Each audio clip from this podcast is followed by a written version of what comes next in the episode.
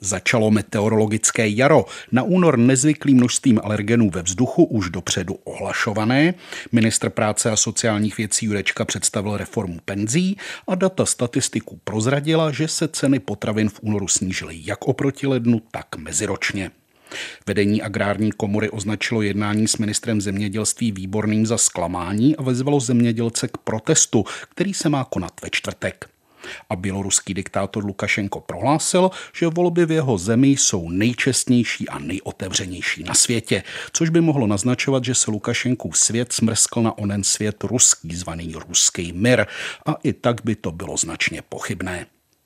Ruské úřady konečně vydali rodině tělo opozičníka Alexeje Navalného, který náhle zemřel v sibirském lágru.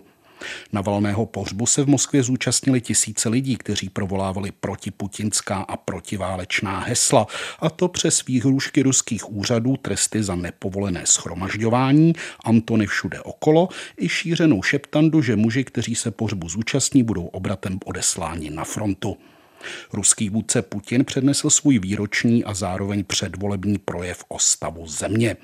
Světové agentury si v něm všímaly hlavně Putinových výhrůžek jadernou válkou.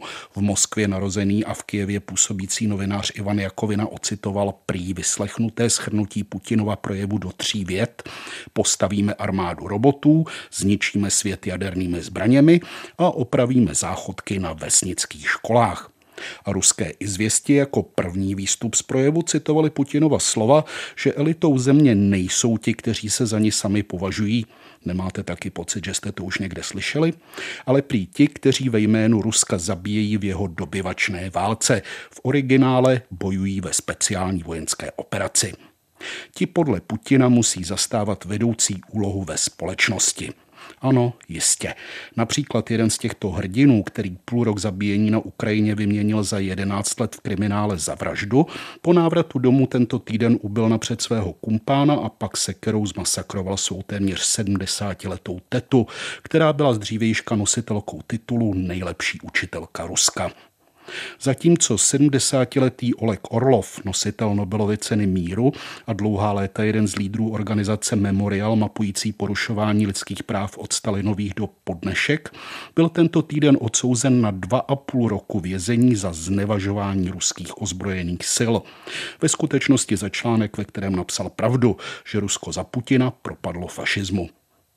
Poslanecká sněmovna po dlouhých bojích dospěla ve třetím čtení ke kompromisu v otázce známé jako manželství pro všechny. Stejnopohlavní páry budou moci vstupovat do svazku, ve kterém budou mít práva a povinnosti jako ve svazku manželském, má to však dvě ale. Nebudou moci adoptovat děti a nebude se to nazývat manželstvím, nýbrž partnerstvím. Jak to s kompromisy bývá, výsledek nebyl nadšeně přijat z žádné strany. Pomalými kroky se ale v otázce uznání nebo rozšíření práv stejnopohlavních párů, to záleží na úhlu pohledu, dostáváme k tomu, co v některých evropských zemích na západ od Česka platilo už před více než 30 lety. Dohoda ve sněmovně navíc vznikla díky i navzdory tomu, že tentokrát názorová dělící linie ležela uvnitř většiny sněmovních stran. Teď je ale ještě na řadě Senát a prezident. A na závěr tedy ještě dvě historky z rodinného prostředí. Manžel vysoko postavené manažerky ropné společnosti BP v texaském Houstonu odposlouchával ženě služební hovory a na základě odposlechnutých tajných informací získal obchody na burze skoro 2 miliony dolarů, což jeho ženu stálo místo, znamenalo konec manželství a povedeného manžela přivedlo před soud. A v mexickém Obregonu byli manželé patřící k vyšší společnosti tak nespokojeni se synovým výběrem životní partnerky, že nejenže nepřišli na svatbu, ale pokusili se uplatit cestovní kancelář, aby novomanželům zničila líbánky a najali výtržníky, kteří nevěstu na cestě k oltáři postříkali červenou barvou. Ať se mnohem lépe dokážeme vyrovnat s tím, že věci vždy nejdou podle našich představ. Přeje posluchačům Českého rozhlasu Plus sobě celému světu Petr Švárec.